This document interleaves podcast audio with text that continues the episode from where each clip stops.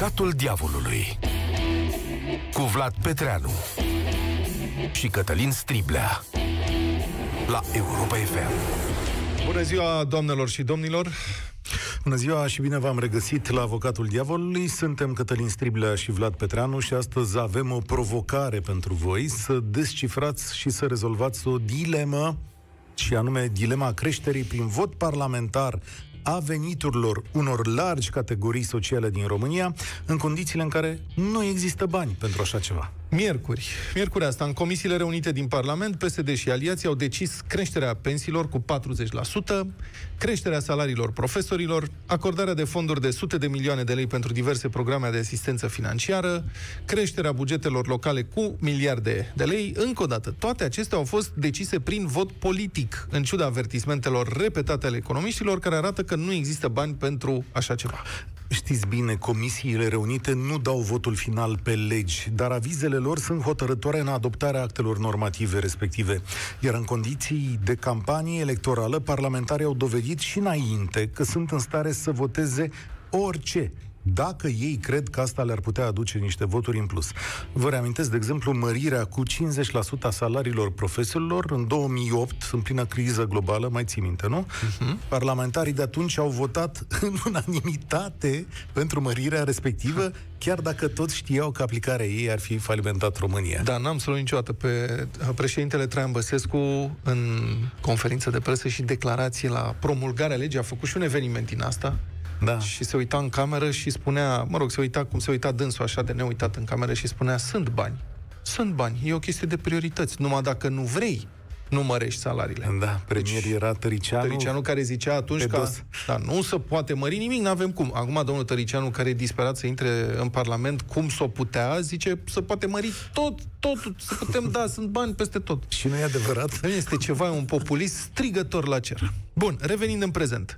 Mărirea pensiilor cu 40% a fost decisă de PSD anul trecut și ar fi trebuit să intre în vigoare de la 1 septembrie anul acesta procentajul de 40% este atât de mare, încât nenumărați experți au anticipat că dacă ar fi fost pus în practică, deficitul bugetar ar fi ajuns la cote de nesuportat pentru această țară. PSD nu mai este azi la guvernare, iar noul guvern a încercat să evite falimentul, dar și nemulțumirea pensionarilor cu o creștere mai modestă de 14%, dar din opoziție, fostul partid de guvernământ face presiune și adaugă incredibil și alte cheltuieli nesustenabile. Executivul e subordonat Parlamentului ca atare, chiar dacă parlamentarii votează politic o măsură fiscală sau financiară populistă, guvernul e obligat să o pună în practică, sau măcar să încerce asta. Mai e ceva drum procedural de parcurs până la adoptarea acestor legi de aruncat cu bani în populație, dar știm din experiență că o majoritate parlamentară hotărâtă nu poate fi oprită chiar așa ușor, deci sunt șanse ca aceste legi să și intre în vigoare. Dacă intră în vigoare, guvernul va fi obligat să facă rost de bani de undeva, iar asta e posibil doar prin câteva căi. O să le enumerăm și vă rugăm să fiți atenți pentru că asta e dilema. Va trebui să alegeți una dintre metode, chiar dacă niciuna nu e plăcută, și să argumentați de ce asta și nu alta. Așadar, guvernul va putea face rost de bani ca să plătească tot ce votează acum PSD și prietenii, dacă, de pildă, mărește taxele până la concurența sumelor. Ar putea fi vorba de TVA, de impozite suplimentare pe venit, pe profit, pe cifra de afaceri, pe proprietate, pe carburanți, mă rog. Cum se întâmplă de obicei când statul încearcă să obțină mai mult de la cetățeni? Trebuia să zici să taxeze și corporațiile, nu? Adică... Să taxeze și corporațiile. Așa, Problema bun. cu taxele în vremea, în vreme de criză economică, mă rog, nu vreau să dau toate argumentele, da. dar Le dăm mărirea taxelor în vreme de criză economică este un adică dezastru, că frânează și mai mult economia. Bun, altă idee. Altă cale ar fi ca statul să concedieze masiv dintre proprii săi angajați, bugetarii, care va să zică, nu știm despre ce bugetare ar putea fi vorba, poate funcționari din administrația publică, poate profesori, poate medici, na, zicem și noi așa, oameni plătiți de stat, pentru care acesta n-ar mai avea bani de plătit salarii și i-ar da afară ca să plătească tocmai ce au votat parlamentarii. Ar mai fi varianta ca statul să taie masiv din salariile tuturor bugetarilor, că acolo poate tăia statul. În mediul privat tăierile astea s-au întâmplat deja în multe locuri. Dar asta s-a mai făcut în 2009 și efectele electorale ale tăierii salariilor bugetarilor cu 25% au fost de neuitat. Eu nu știu dacă se mai încumetă vreun guvern să meargă în direcția asta vreodată. Bun. O altă, mai ai posibilitatea zi ca o să altă tipărești posibilitate bani, da. ar fi ca statul să tipărească bani, adică să dea drumul la inflație. Asta e o metodă foarte cinică, dar foarte eficientă de a da oamenilor iluzia că primesc mai mult la salariu sau pensie. Doar că metoda capătă viață proprie și se auto-întreține. La început oamenii sunt fericiți că, iată, uite, deodată câștigă mai bine, doar că economia inundată de atâția bani reacționează prin creșterea prețurilor, ceea ce se termină ori în aceeași sărăcie de dinainte, ba una chiar mai mare adesea, ori la noi pusei inflaționiste. Da, n-am mai fost noi milionari. În fine, statul ar putea încerca să se împrumute pe piețele financiare internaționale, ca să plătească toate datoriile către cetățeni. România ar lua astfel împrumuturi de consum în condiții din ce în ce mai proaste. E ca și cum dumneavoastră ați rămâne fără venituri, dar v-ați duce din ce în ce mai des la bancă să luați credit ca să vă cumpărați de mâncare. Normal că banchierii ar deveni repede bănuitori și ar cere garanții din ce în ce mai mari la dobânzi și la dobânzi din ce în ce mai mari. Cam asta e. Orice da. v-ar spune politicienii, nu există miracole în domeniul legilor economice. Orice ar vota ei, legile economice funcționează după propriile mecanisme. E ca și cum parlamentarii aflați în campanie electorală ar vota pentru anularea legii gravitației. Pot vota hmm. ei cât vor, dacă îi credeți și vă aruncați în cap de la etaj, tot la spital ajunge. Astăzi nu vom face o bătălie între noi doi, nu vă vom pune să alegeți soluția care vi se pare mai bună, pentru că în realitate nu există soluții perfecte. Dar vă invităm să ne spuneți care dintre soluțiile economice enumerate e cea mai potrivită pentru voi, dar și pentru echilibrul societății noastre. Așadar, cum ați proceda? Dacă ați avea puterea ca să feriți economia de un dezastru. Ați mărit taxele, ați concedia oameni, ați dat drumul la inflație, ați continua împrumutarea la costuri din ce în ce mai mari, ați finanțat toate acestea măcar un timp cu banii europeni, că și acolo sunt limite. Da. Sau mai pe șleau încerc să pun așa tot ce vedem într-o singură propoziție, ai stimula munca renunțând la pacea socială, că așa îi zice, sau ai avea grijă de fiecare cetățean cu riscul ca toți să trăiască mai prost. Sună-l pe avocatul diavolului la 0372 069 599. Radu, bună ziua, sunteți în direct la avocatul diavolului. Vă ascultăm. Uh, salut băieți, azi încep prin a spune că am doi jurnaliști foarte dragi mie, unul este foarte de dreapta, și anume Vlad, și unul este foarte de stânga, n-a dat numele. uh, sunt, acum, fie... Radu, o să spun, nu sunt foarte de dreapta să pledez Așa mai ales... Par, o paranteză. Sincer. Numai un pic să zic. Așa nu sunt foarte de dreapta, nu sunt conservator de dreapta, pledez însă pentru reducerea uh, rolului statului în economie și în viața cetățeanului român și asta din și prisma acum, experienței mele proprii de viețuitor în țara asta. Atât, okay, te las să vorbești. dar tu ești o, uh, ești o persoană particulară, da? da? Hai să spunem, acum toate firmele, în timpul pandemiei, unde, uh, unde au apelat? Adică vrei să spui că statul păi ave, le ține în viață. Nevoie da. de dar sigur, exact. eu nu neg că nu avem nevoie de stat. Sigur că avem nevoie de stat. Statul Sunt cheltuieli pe care statul trebuie să le facă. Asta. Învățământul asta trebuie clar. susținut financiar de stat. Sănătatea trebuie asigurată pentru toți cetățenii. Adică lucrurile astea... Da, da, apropo, tu cu sănătatea atunci când uh, domnul Costache a băgat acolo o chestie în, uh, la privatizarea spitalului. Da. da, acolo da. eu n-am fost de acord, nici domnul Tolontan nu a fost de acord. Bun, da, astăzi dezbateri și exact cum ai spus și tu atunci, trebuia comunicat mai bine. Ok. Eu am, eu am, uh, mi-am notat aici niște chestii, că vreau da. să știu cât de, cât de așa. O să fie soluții de stânga majoritate, una singură, e de dreapta din punctul meu de vedere. Da. Aș începe prin atragerea banilor din TVA. Cred că e o soluție pe termen scurt da, și cred corect. că noi suntem noi suntem din UE penultima țară, în afară de Irlanda, care Irlanda, nu știu, o duce așa de bine și mă mir. Ceva fac ei, băieții aia bine, n-am studiat problema.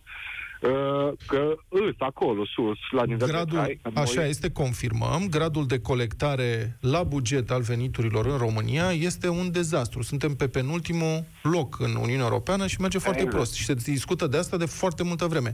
Și în același exact. timp, evaziunea fiscală este la cote foarte mari. Deci suntem o țară în care statul încasează puțin și în care da. mulți cetățeni fac evaziune și fiscală acum și... să fim sinceri, cred că Da. fiecare cunoaștem o persoană care lucrează jumătate sau chiar la negru total.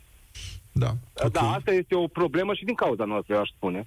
Aici, Bun. fiindcă acceptăm chestiile astea. Fiindcă Deci, acum, exact în timpul Evaziunea pandemiei, fiscală. Hai, treci mai ne-am departe, cam știi lovit. cum e. A, așa, bun. Aici e o soluție foarte de stânga și anume impozit progresiv și impozitat corporațiile. Eu lucrez de 5 ani, între timp au fost două corporații uh, diferite, se, uh, se dau bani numai Ești- pentru publicitate de multe ori și eu Ești nu, nu de angajat acord sau cu chestia. angajator? Uh, sunt angajat. Sunt angajat. Ești angajat. Tu știi cât sunt taxele în țara asta? Adică cât plătește Nu un angajat? știu, nu știu, nu Nu știu știi. sincer, Ei, dar hai am să-ți spun impresia eu. că în România Așa. cam profită corporațiile Fii de, atent la de mine un muncă pic. ieftină. exemplu? 77% 77. Cine vă spune că doar 10% este taxa pe care o plătești în România? Vă spune o minciună, pentru că în realitate, pentru 1000 de euro, deci pentru 4500 de lei pe care îi ia un angajat român, taxele care se duc la stat sunt încă de 3300 de lei, înțelegi? Păi, cum să-mi pui impozit progresiv pe banii ăștia că mă sufoc? Tu înțelegi că deodată noi mai plătim... Impozit progresiv la salariat, nu am spus la corporații. Păi nu, nu, asta e pentru Asta, salariat. Ce ți-am Da, povestit pentru eu venit. acum e, păi, e impozitul pe salariul unui om. Deci, Radu, Da. să știi că nici eu nu... Eu știu, asta e o teorie veche cu impozitul fro- progresiv. A mai funcționat în România. Pe vremea lui Năstase a fost ultima dată. După aia, când s-a impus cota unică, ce să vezi, au crescut veniturile la buget. Problema este că impozitul progresiv într-o țară în care veniturile sunt încasate Ah. la buget uh, după structura acestei, uh, uh, ca în România, este nedrept, e profund nedrept. Pentru că, practic, crești impozitarea pe ăia care plătesc taxele, care sunt, am de senzația acord că cu sunt tine aici, minoritate. Vlad. Deci, Vlad, nu ăia sunt care de acord plătesc cu tine. taxele vor trebui să plătească și mai mult, în timp ce ăia care fac evaziune fiscală vor fi de două ori mai fericiți, Da, da? De asta da, zic da, că ok, e bun, neetic. hai să-și duc argumentul, Ok, da. aveți mai multe date ca mine, aici nu, nu sunt foarte pregătite, dar eu consider că e un, e un sistem just. Adică ar trebui impozitați Bun. aia care sunt mai Hai bogați. să-ți spun eu când De e ce just. să fie impozitați, stai puțin, de ce să fie impozitați mai mult aia care câștigă mai bine? Adică nu mai, mai mult în Fiindcă lor- proporțional, pentru că dacă nu, nu și vi se cred că pare domnul corect... Moise a spus care, care, care nu-i deloc de acord nici cu că și el e foarte de dreapta. Moise a spus că se simte foarte puțin de la el. Haideți să fie chiar ideea aia. Nu de- ți se care pare a că... spus-o. Da, Mă scuzați, Radu, nu vi se pare că impozitarea proporțională, egală pentru toată lumea, este principiul corect? Adică Nu, unul nu. plătește Uite impozit că nu sunt de 10% acord, și fiindcă- altul plătește impozit 40%. De ce? Da, da, ce da, justifică da. Ăla care diferența? plătește, ăla care câștigă 1000 de lei și plătește 10% și plătește 100 de lei. Deci el o să fie Așa. un nenorocit. Ăla care, plăte, ăla care câștigă 10.000 de lei o să plătească 4.000 1000 de lei. Și atunci, 4.000 și atunci de problema lei. este că Dacă e- facem impozit progresiv. Dacă facem impozit progresiv, am spus cum e Plătește cu taxa 4.000. unii. Deci ideea e Am spus cum e cum e cu tot... taxa Să, practic să nu Păi- câștige nimeni mai mult. Statul să ia cât mai 6.000 mulți de bani lei în față țara de asta. 9.000 de lei, Vlad. Acum hai să fim sinceri. Uh, te păcălește, te păcălește. nu, nu, nu, păcălesc aici. pe nimeni. Nu, de e- ce? E o Știi că am capcană. zis, stai e o puțin. capcană. Știți, Da. am zis la început că sunt pentru reducerea rolului statului în economie. Mă, nu de mă fă pe mine să apăr eu impozitul progresiv, că nu. nebunesc aici, De deci ce că aș mă vrea discuți eu, asta. Da. de ce aș vrea eu să dau eu mai mulți bani statului A, român n-aș în vrea condițiile în niciodată. care statul român își bate joc chiar și de ăștia pe care îi plătesc? Niciodată. Ce Impozit rost are? progresiv în România este posibil doar dacă ne tăiați taxele pe muncă, da? Pentru că acum impozitele noastre sunt mai mari decât alea progresive. Da? Mult Mulțumesc, mai mari.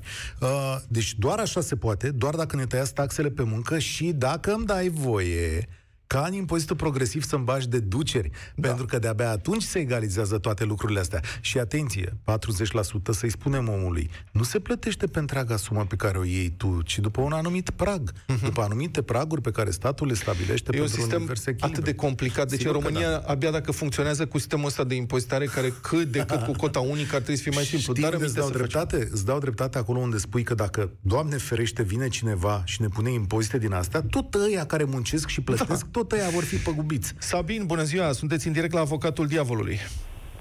Bună ziua! Bună Eu ziua, o să vin vorbiți... Cu... Vă... Sabin, vă auzim Uh, cam slab, să vorbiți da, mai la microfon. Să scot de pe speaker. Ar fi bine dacă nu sunteți la volan. Uh, m- mă auziți acum?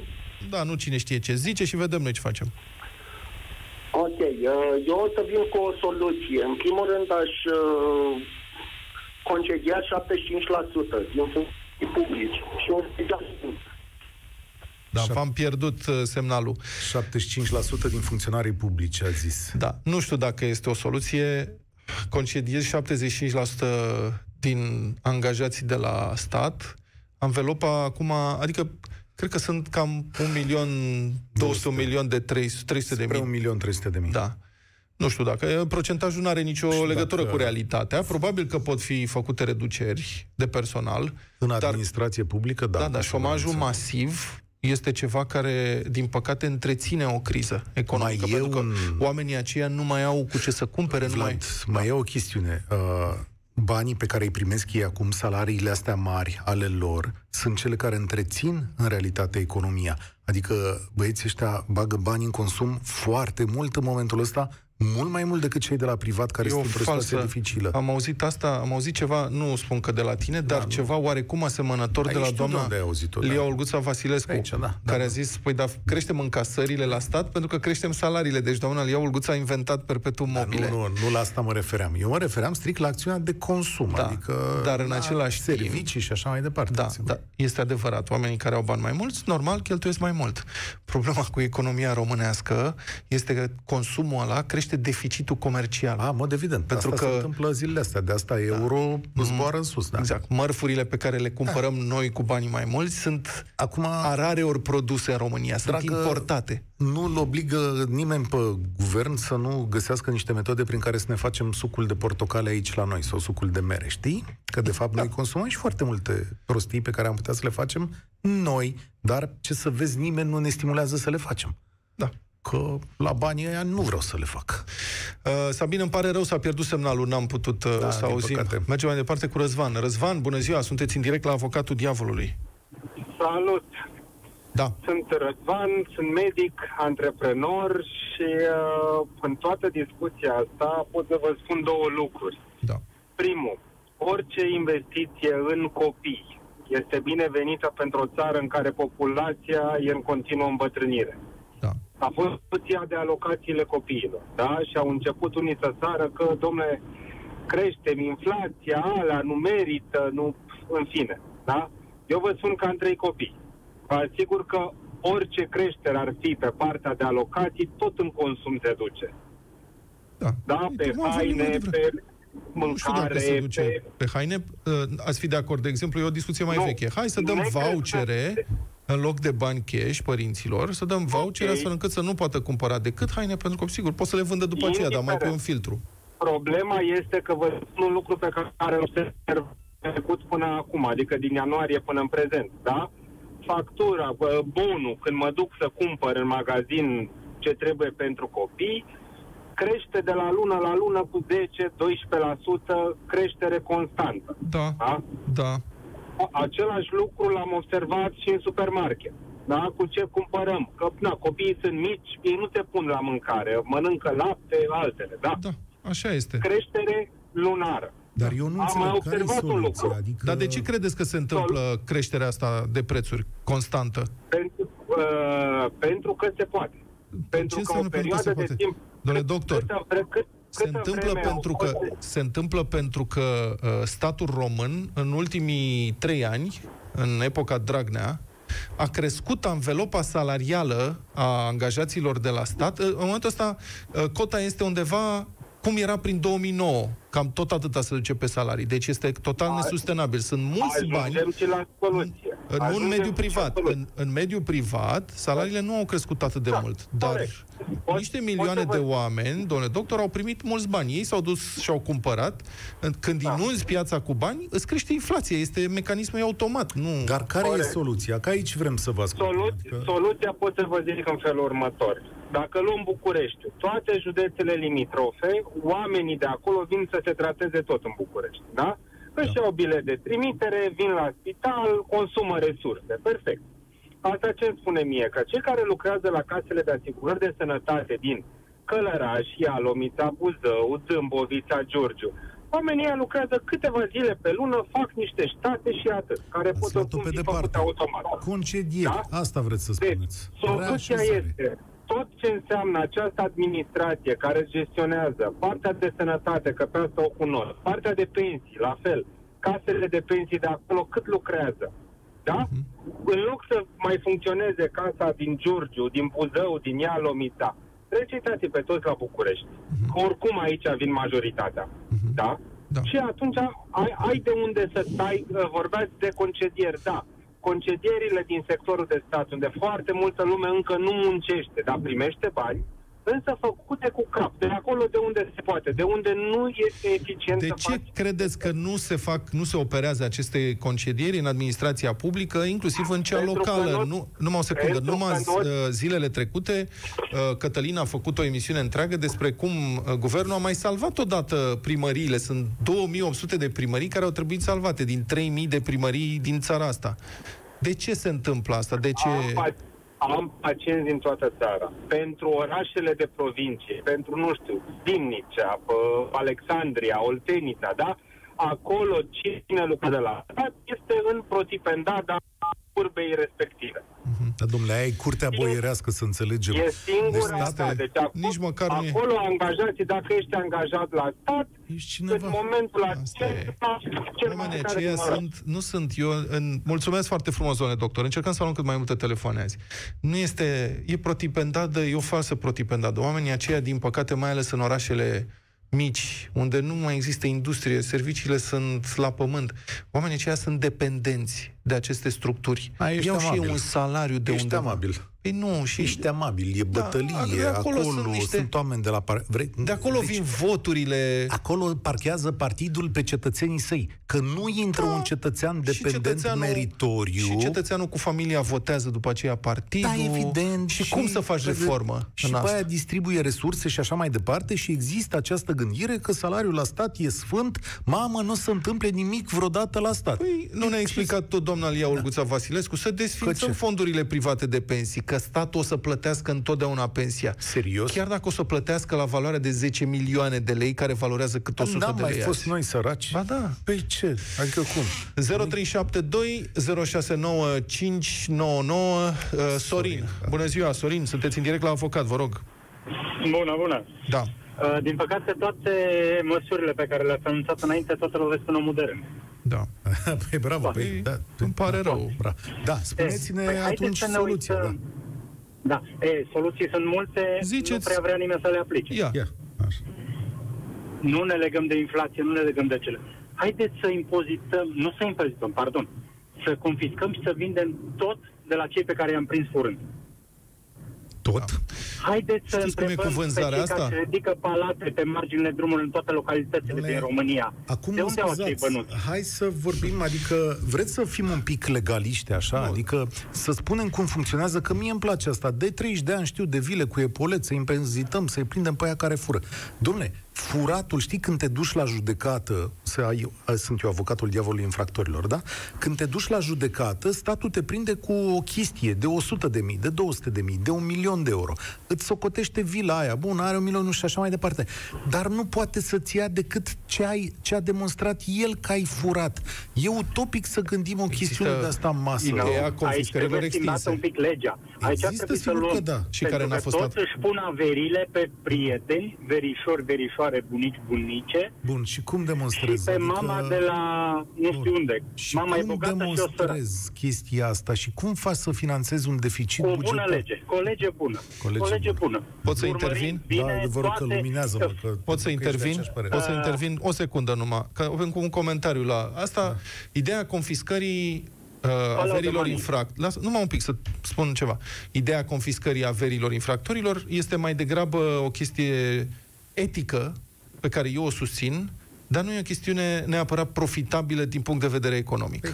Vă ofer următorul exemplu.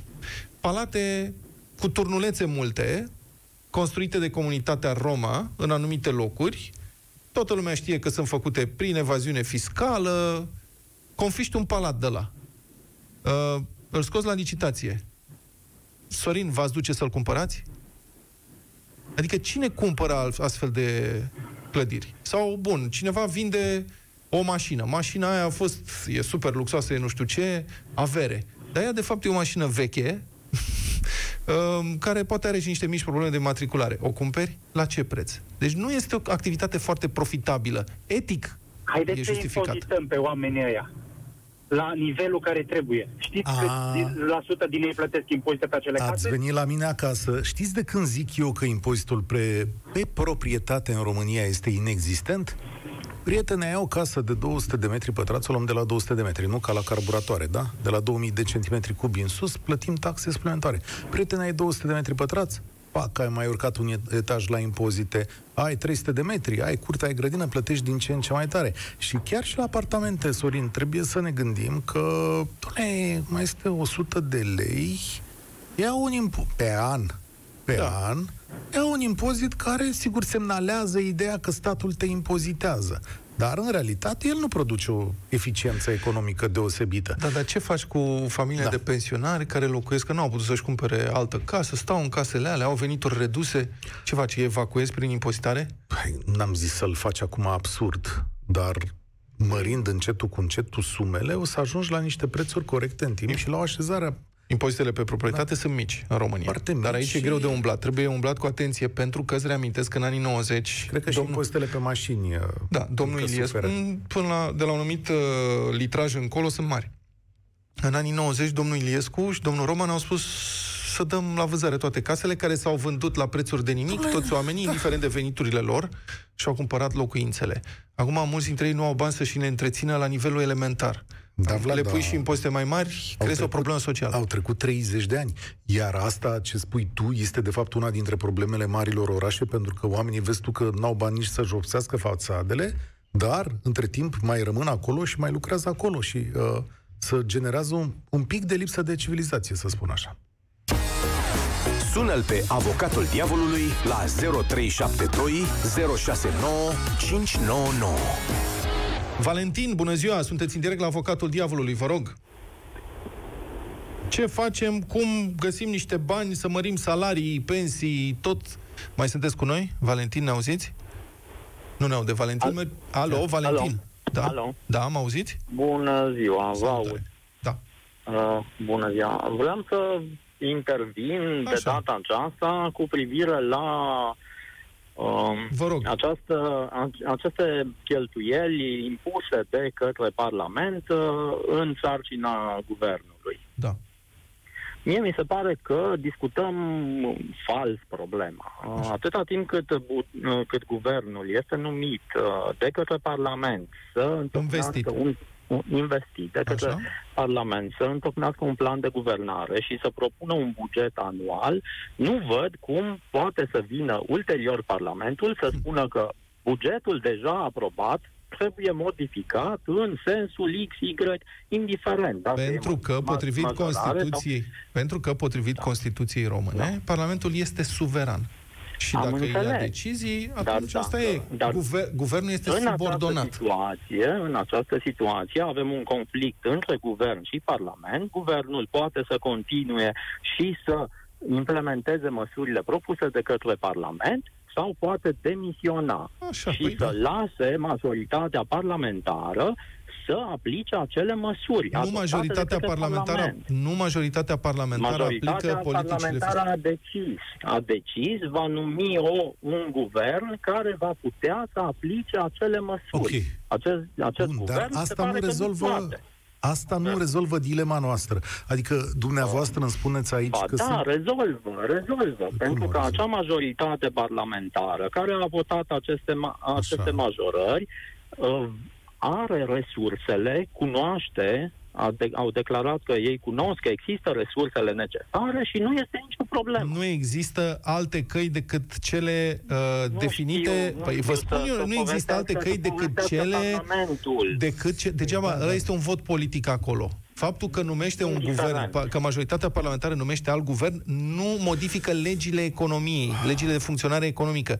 Degeaba spun. Eu o să spună, rezolvăm, sigur că da. O cale e, dăm bani la toată lumea. Eu înțeleg. și o să avem inflație de 20% într-o știe, lună. Știe toată lumea lucrul acesta. Toată lumea cunoaște că nu sunt bani.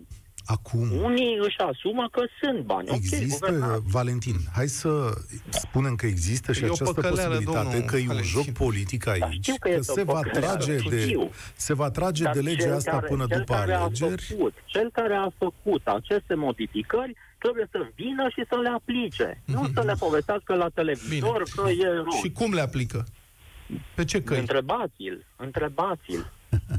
Da, Păi o vă să-l spun eu, a întrebăm, zis că cineva, este cred că pe domnul ea. Ciolacu a zis. A zis așa, păi dacă se angajează 2 mi- dacă statul ar angaja 2 milioane de oameni, trebuie să caut declarația asta. Dacă Așa. statul ar angaja 2 milioane de oameni, atunci aceste persoane ar putea plăti impozit cât să se crească uh, pensiile cu 40%. Dar de ce nu-i angajează pe toți cei 5 milioane care muncesc? Că mi Dar se de pare ce mai nu? simplu. De Eu nu ce te-ai înțeleg. oprit la 2 milioane? Cum pot oamenii ăștia să judece așa? Adică, Păi da, pot vorba foarte ta. simplu. Dar de ce nu-i angajează pe toți? Păi pot foarte simplu, pentru că și ei sunt odată slabi, dar pentru că fac altă ticăloșie care mie mi se pare de neadmis. Ei profită de neștiința și buna credința a unor oameni. Pentru că în momentul în care se uită la statisticile alea care spun că 40% din publicul din România suferă de un analfabetism funcțional, uh-huh. omul zice, băi, ia să vedem noi ce mesaje prind foarte bine la ăștia. Să se mărească, domnule, pentru că avem această cutumă în România că statul poate să facă tot. Ori statul nu poate să facă tot în acest moment. Însă, în chestiunea de principiu a relației dintre Parlament și Guvern, eu vreau să spun că tot timpul voi milita ca Parlamentul să aibă un cuvânt de spus pe ce fac diverse guverne din România. Mie mi se pare corect să fie așa, chiar și atunci când negociază bugetul. Voi, când sunteți membri a unei comunități locale, vă doriți ca parlamentarii voștri să poată să aibă ceva de spus despre bugete, pentru că bugetele sunt importante și pentru Vaslui și pentru Călăraș. Da. Mergem mai departe. Uh, Claudiu, nu? Claudiu, bună ziua, sunteți Da, în direct. Bună ziua, salut băieți, Uh, sunt un fidel ascultător, ascultător al vostru. Uh, trecând peste, nu știu, populismul domnului Ciolacu și în general al PSD-ului, uh, este absurd ceea ce afirmă dumneavoastră. Ce vreau să spun eu uh, este altceva. Cred că un antevorbitor a avut dreptate când a spus, domnule, trebuie să concedieze 75% din bugetari. Bine, cu uh, un amendament. Și anume acela că după ce ar, sau în, în, în același timp cu concedierea celor 75% din bugetari, ar trebui umblat la sistematizare și la informatizare. Dar cum Astfel ați ajuns la încât- 75% totuși? nu, nu, am zis, nu are importanță că sunt 75%, că sunt 35%, că fa- de principiu. De principiu ar trebui, într-adevăr, îndepărtat un număr probabil considerabil de bugetari, uh, pentru că sunt într-adevăr foarte mulți care stau efectiv și Da. aș vrea să, nu, să fiu decent, să nu folosesc o exprimare hm, colocvială cumva, uh, ar trebui cumva să îndepărteze efectiv cei care sunt neproductivi, cei care efectiv sunt plătiți degeaba și în paralel să umble la sistematizare, să, uh, să investească în informatizare. Cu siguranță că volumul de muncă al respectivelor persoane care ar rămâne în sistemul bugetar, mă refer cel puțin la cei din administrația publică, cu siguranță că ar putea fi foarte ușor înlocuit de informatizare. Problema pe care o descrieți dumneavoastră e un pic mai complexă, pentru că noi atunci când vorbim de bugetari, vedem corpul funcționarilor publici, ori bugetarii exact. sunt mult mai Care mulți, este foarte mare. care e foarte mare și acolo poate trebuie umblat. Dar, uite, de exemplu, sunt zone unde nu sunt oameni. Din discuțiile pe care le port cu voi în fiecare zi, uite, îmi dau seama de școală. După discuția de ieri, cred că în România ar trebui să existe un corp de psihologi școlari care să numere câteva mii de persoane și care să poată să facă evaluări psihologice cu copiii noștri în fiecare școală. Și asta înseamnă că ce ai da afară, pe de-o parte, din funcționarimea, din primării și Consiliul Județene și ce mai fi, ar trebui în realitate să duci chiar acolo unde contează, generând cam aceleași cheltuieli, dar oferind un serviciu într-adevăr util pentru societate. Aia e marea dilemă. Realitatea, realitatea este că noi nu știm exact cât de mare este acest aparat, pentru că, uite, îți dau un exemplu, sunt numeroase, uh, în- în țară, sunt numeroase zone unde ai o primărie, ai 10 primării pe, nu știu, pe o suprafață foarte mică, Da, așa situație e. care este absolut absurdă. Da, acolo ar Și trebui fiecare făcută, Primărie, este de făcut o reformă administrativă de organizare teritorială de ani de zile. Adică asta e un sistem care funcționează, nu știu, cred că are 50 de ani de când funcționează așa. Da, da, da. Multe nu se justifică deloc. Adică sunt primării cu câteva, sunt localități care au câteva sute de persoane și au Primar și corp primar, funcționar public. consilieri, Dar angajați. sunt, și nu sunt- știu și un oraș de și vreo nu- 3 milioane de locuitori care are șapte primării. da, pentru Păi da, este iată, absurd, poftim. Da. Este absurd să nu poți angaja oameni unde, în acele domenii în care, într-adevăr, ai nevoie, exact cum ai spus tu, Cătălin, puțin mai devreme, da? Avem nevoie de uh, consilieri, avem nevoie de psihologi, avem nevoie de chiar și de cadre medicale sau chiar de profesori și nu poți fi angajați pentru că, da? Și în același timp stăm cu un întreg ciorchine de, uh, așa ziși, funcționari publici la diferite primării micuțe de ca să nu le Aici trebuie o voință politică uh, foarte fermă pentru a reforma tot acest sistem. Sunt foarte mulți oameni care depind de banii de la stat și ei întrețin, reprezintă inclusiv un număr foarte mare de votanți, ei cu familiile lor. Ori e greu să renunți la toți acești votanți, că în momentul în care îl dai afară, la nu te mai votează. Tu ai realizat, Vlad, că în Am o acești precizare ani... apropo de Te ce rog, spuneam mai devreme, nu domnul Ciolacu, ci domnul Budăi, fostul ministru al muncii, a spus, aș vrea să citez ca să fie corect, fostul ministru PSD al muncii, Marius Budăi, a declarat în ședința comisiei, comisiei mă rog, când s-a stabilit creșterea cu 40%, că dacă guvernul va crește salariul minim și va angaja 2 milioane de oameni, vor putea susține creșterea pensiilor cu 40%. Tu ai remarcat.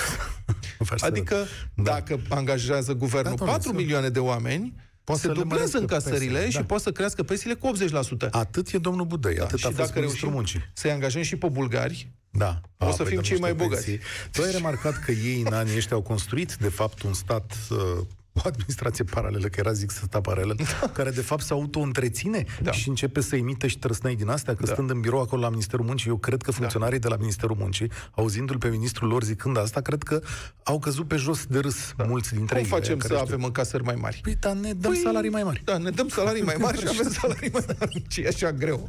Mai avem loc de un telefon. Mai avem. Uh, Timotei, nu? Bună ziua! Sunteți în direct la avocat, Timotei, vă rog. Uh, bună ziua.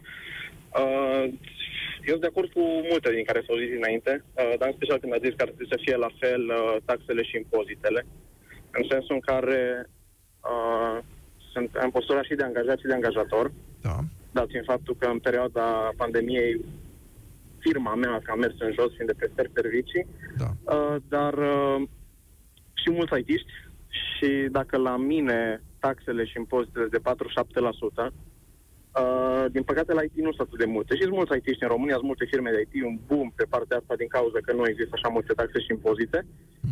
Și ar trebui să fie, cum spunea și dumneavoastră, taxele egale pentru dacă sunt tehnician la radio, să am taxa de 30% sau 47%, cât e în momentul de față în România, și dacă sunt IT, să am taxele tot 47%, adică angajatorul să plătească la fel. Da, e o discuție mai Uh, veche. Aici se face da. un calcul simplu, se vede bun. Dacă creștem taxarea în acest domeniu, cu cât se reduce activitatea, care în acest moment aduce atât la buget. Păi, problema e că aduce puțin, lipsind o groază de taxe și impozite de la ei. Da, Um, iar aduce pe partea de TVA a produselor și Da. pe impozitul pe venitul companiilor, Iată. care generează i- venituri foarte mari aici. Și aici sper eu că le generează aici.